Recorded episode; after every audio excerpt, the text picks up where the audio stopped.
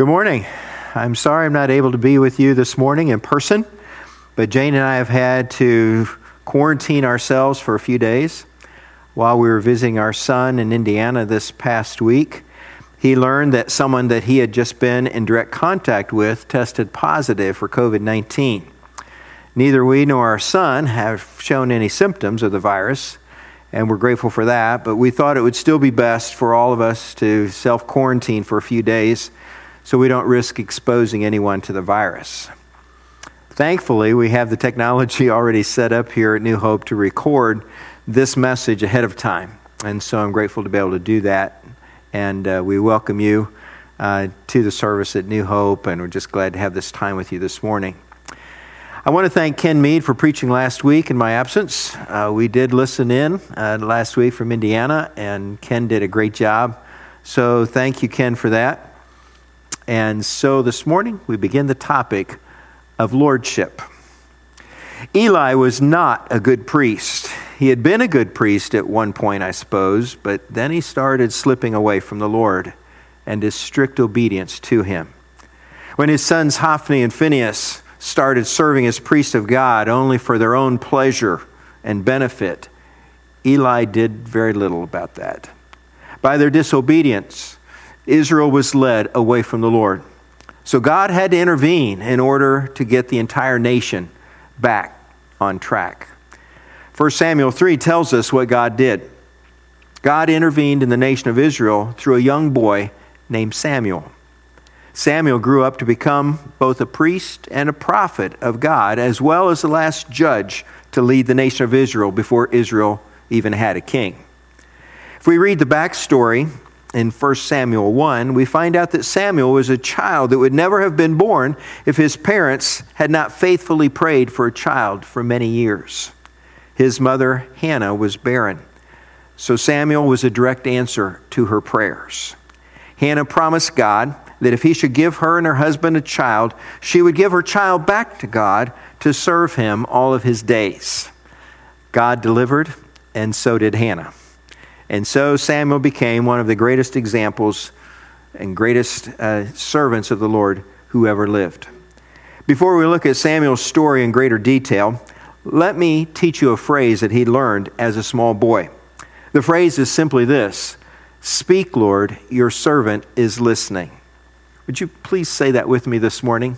Speak, Lord, your servant is listening. 1 Samuel 3 tells us how God began to move in the life of young Samuel. Listen to 1 Samuel 3, starting with the first verse. The boy Samuel ministered before the Lord under Eli.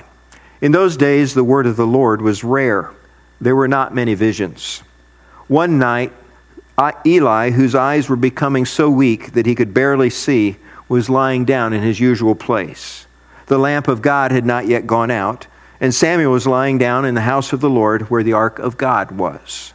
Then the Lord called Samuel. Samuel answered, Here I am. And he ran to Eli and said, Here I am. You called me. But Eli said, I did not call. Go back and lie down. So he went and lay down. Again, the Lord called Samuel. And Samuel got up and went to Eli and said, Here I am. You called me. My son, Eli said, I did not call. Go back and lie down. Now Samuel did not yet know the Lord. The word of the Lord had not yet been revealed to him. Please note that this was a time when the word of the Lord was rare and there were not many visions. Visions given maybe to priests or prophets or really anyone. Eli had had no visions from God and no communication from God personally. And it's obvious that he did not understand what was going on when the Lord was trying to speak to Samuel. Note also that the boy Samuel did not know the Lord, at least not personally. The Lord had not yet revealed his word to him. So let's continue reading at verse 8. A third time the Lord called Samuel. And Samuel got up and went to Eli and said, Here I am, you called me. Then Eli realized that the Lord was calling the boy. So Eli told Samuel, Go and lie down. And if he calls you, say, Speak, Lord, for your servant is listening. So Samuel went and lay down in his place. The Lord came and stood there, calling as at other times, Samuel, Samuel. Then Samuel said, Speak, for your servant is listening. And the Lord said to Samuel, See, I am about to do something in Israel that will make the ears of everyone who hears about it tingle. At that time, I will carry out against Eli everything I spoke against his family, from beginning to end. For I told him that I would judge his family forever because of the sin he knew about. His sons blasphemed God, and he failed to restrain them. Therefore, I swore to the house of Eli, the guilt of Eli's house will never be atoned for by sacrifice or offering. God was getting ready to clean house and usher in a new time when the people of Israel would serve him again. In 1080 BC, the nation of Israel was at war with its perennial enemy, the Philistines. The people were still worshiping at the tabernacle because no permanent temple had been built to God. Eli's sons, Hophni and Phinehas, decided that they would take the Ark of the Covenant to lead the army of Israel into battle. They thought if they had the Ark at the head of the army, it would guarantee victory, but it did not. God was punishing them for their disobedience. The Philistines won the battle, captured the Ark of God, and both Hophni and Phinehas were killed. As God spoke to young Samuel, Eli and his sons were just about to die as an act of judgment by God. The boy Samuel would become the lead priest and prophet of God as well as a judge. He would serve the Lord in humility and blamelessness all of his days. And it was Samuel who anointed Saul, the first king of Israel, as well as David, the second king of Israel. Now let's finish the passage in 1 Samuel 3:15. Samuel lay down until morning and then opened the doors of the house of the Lord. He was afraid to tell Eli the vision, but Eli called him and said, Samuel, my son? And Samuel answered, Here I am. What is it he said to you? Eli asked. Do not hide it from me. May God deal with you, be it ever so severely, if you hide from me anything he told you. So Samuel told him everything, hiding nothing from him. Then Eli said, he is the Lord. Let him do what is good in his eyes. The Lord was with Samuel as he grew up, and let, he let none of Samuel's words fall to the ground. And all Israel from Dan to Beersheba recognized that Samuel was attested as a prophet of the Lord. The Lord continued to appear at Shiloh, and there he revealed himself to Samuel through his word. Eli surely understood that God's judgment was about to fall upon him and his sons. He knew they were about to die, and yet note what he said. He said, He is the Lord. Let him do what is good in his eyes. He and Samuel both knew who the absolute Lord of heaven and earth is, and they understood what their position was before him. Do we? Please say Samuel's phrase with me again Speak, Lord, your servant is listening. Listening is not just hearing what the master says, Listening is obedience. You see, lordship is about leadership, absolute leadership in someone's life. Lordship is about God's leadership in the lives of all true followers. Lordship is about who leads your life or mine, who rules your life or mine. Of course, as Christians, that leader must be Jesus Christ. When we have a Lord, we realize that we are only servants of that Lord. We are expected to do whatever He says to do. We obey His commands. We fulfill His wishes. Only what He desires matters at all. And that's what it means to have a Lord. Lordship is about leadership, absolute leadership. Is Jesus really our Lord? Do we really understand that we are His servants? In Luke 17, 7 through 10, Jesus illustrated this concept to his disciples. He said this Suppose one of you has a servant plowing or looking after his sheep. Will he say to the servant when he comes in from the field, Come along now and sit down to eat? Won't he rather say, Prepare my supper, get yourself ready, and wait on me while I eat and drink? After that, you may eat and drink. Will he thank the servant because he did what he was told to do? So you also, when you have done everything you were told to do, should say, We are unworthy servants. We have only done our duty. Do you get what Jesus was saying here? If someone is a servant, He works all day at his master's pleasure, at his master's will. Whatever the master wants him to do, that's what he does all day long. And at the end of the workday, he comes back exhausted, but his work isn't finished yet. His master doesn't say, Why don't you go ahead and sit down? You've had a tough day. I'll make supper for you. No, he says, Get my supper, and then you can enjoy your own. The servant knows his place. He knows that his master is far greater than he is, and he is always will be greater than he is. Do we know our place? Do we know our place in the master's house? I heard about a young man who joined the Navy. But shortly after joining the Navy, the new recruit asked his commanding officer for a pass so he could attend a friend's wedding. The officer gave him the pass, but he informed the young man that he would have to be back on base by 7 p.m. Sunday night. You don't understand, sir, said the recruit. I'm in the wedding. And he said, No, you don't understand. He said, You're in the Navy. Lordship is about leadership, absolute leadership in the life of every follower of Christ. Say it with me again. Speak, Lord. Your servant is listening. There's another thing about leadership we need to see. Lordship reminds us of our place in this universe. Far too many of us have forgotten how we got where we are with the Lord. We put ourselves in the category of favored status with the Lord, but we seem to forget how we got there. We are favored, but we live and we move only by God's grace. We don't deserve what we've been given.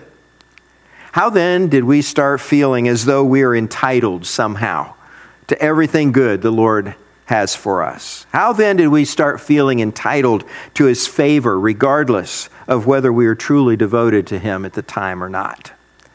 Some of us have, I think, begun taking our relationship with God for granted. Some of us have gloried in our status as sons or daughters of God and forgotten that we owe everything to God's grace. Some of us have started taking advantage of our Father's love and generosity so that we think He owes us whatever we want.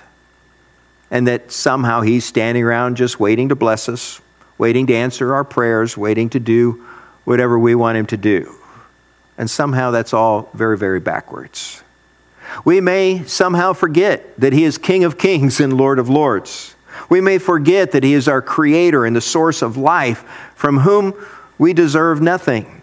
We may forget that He is the Lord Almighty, to whom every one of us must give an account.